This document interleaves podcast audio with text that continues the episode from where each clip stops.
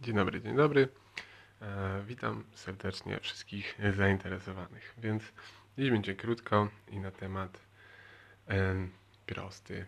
Na temat takiej dylematu samotności. To znaczy, czy, czy, czy, czy, czy lepiej mieć, być otoczony e, ludźmi, którzy kłamią. Ja to widzę i i nie mam możliwości tego zmienić, to lepiej być sobą. No i odpowiedź jest jakby oczywista zaraz po tym, jak się zada pytanie. Ja tak mam właściwie wrażenie, że zawsze tak jest, ale przynajmniej bardzo często. No tylko ja chyba chcę podzielić się po prostu trudnością, jakiej czuję się jakby kiedy, kiedy znajduję się w sytuacji, gdzie, gdzie w jakiś sposób czuję, że muszę wybrać albo autentyczność, albo, albo jakieś relacje.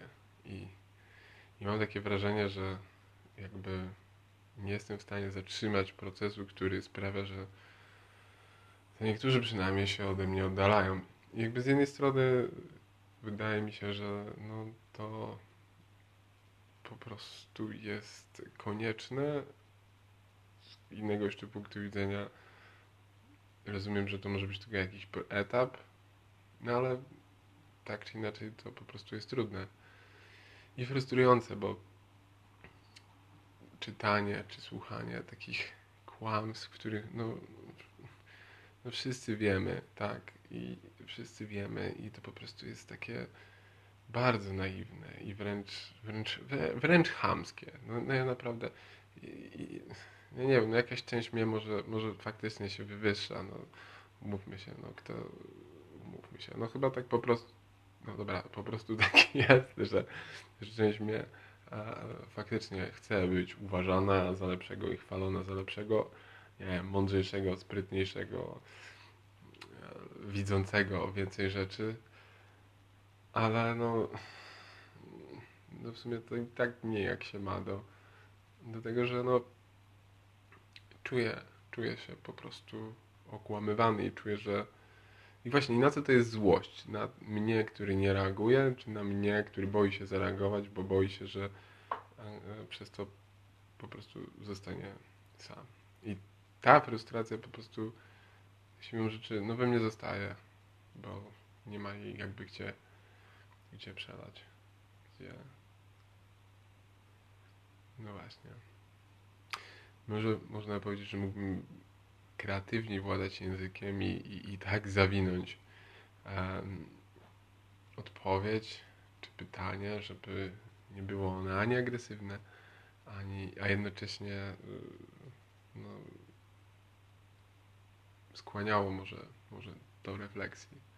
I tu oczywiście pojawia się też kwestia, no kim ja tu niby jestem i czy, czy, czy, czy ja w ogóle mam prawo, albo czy w ogóle mam rację w tym, co mi się widzi i, i wydaje. No ale jednocześnie też, no przecież jedna opcja to, żeby sprawdzić. Nie wiem, no tak, to jest dla mnie bardzo trudne, jak o tym myślę, że ludzie kłamią i naiwnie wierzą, że nikt tego kłamstwa nie widzi. E, tak.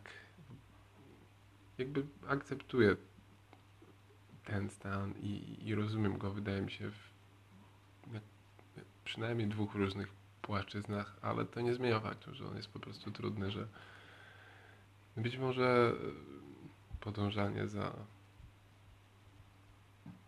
nie wiem, jakaś głęboka autentyczność we mnie, no nie musi się każdemu podobać. No. I to jest taka bardzo ludzka strona tego wszystkiego, a druga jest oczywiście taka, że w myśl zasady, czy teorii, czy zasady, że co drażni cię w innych ma uzwierciedlenie gdzieś w tobie, we mnie. Znaczy, to no tu by się należało zastanowić, nie? Jak te pewne rzeczy. Co tak naprawdę mnie denerwuje? Fakt, że po prostu milczę w strachu przed konfliktem, czy,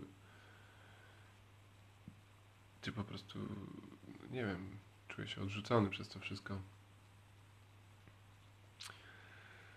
Chyba nie znajdę odpowiedzi na to i chyba nie ma jej jednorakiej. I chyba w sumie sobie odpowiedziałem.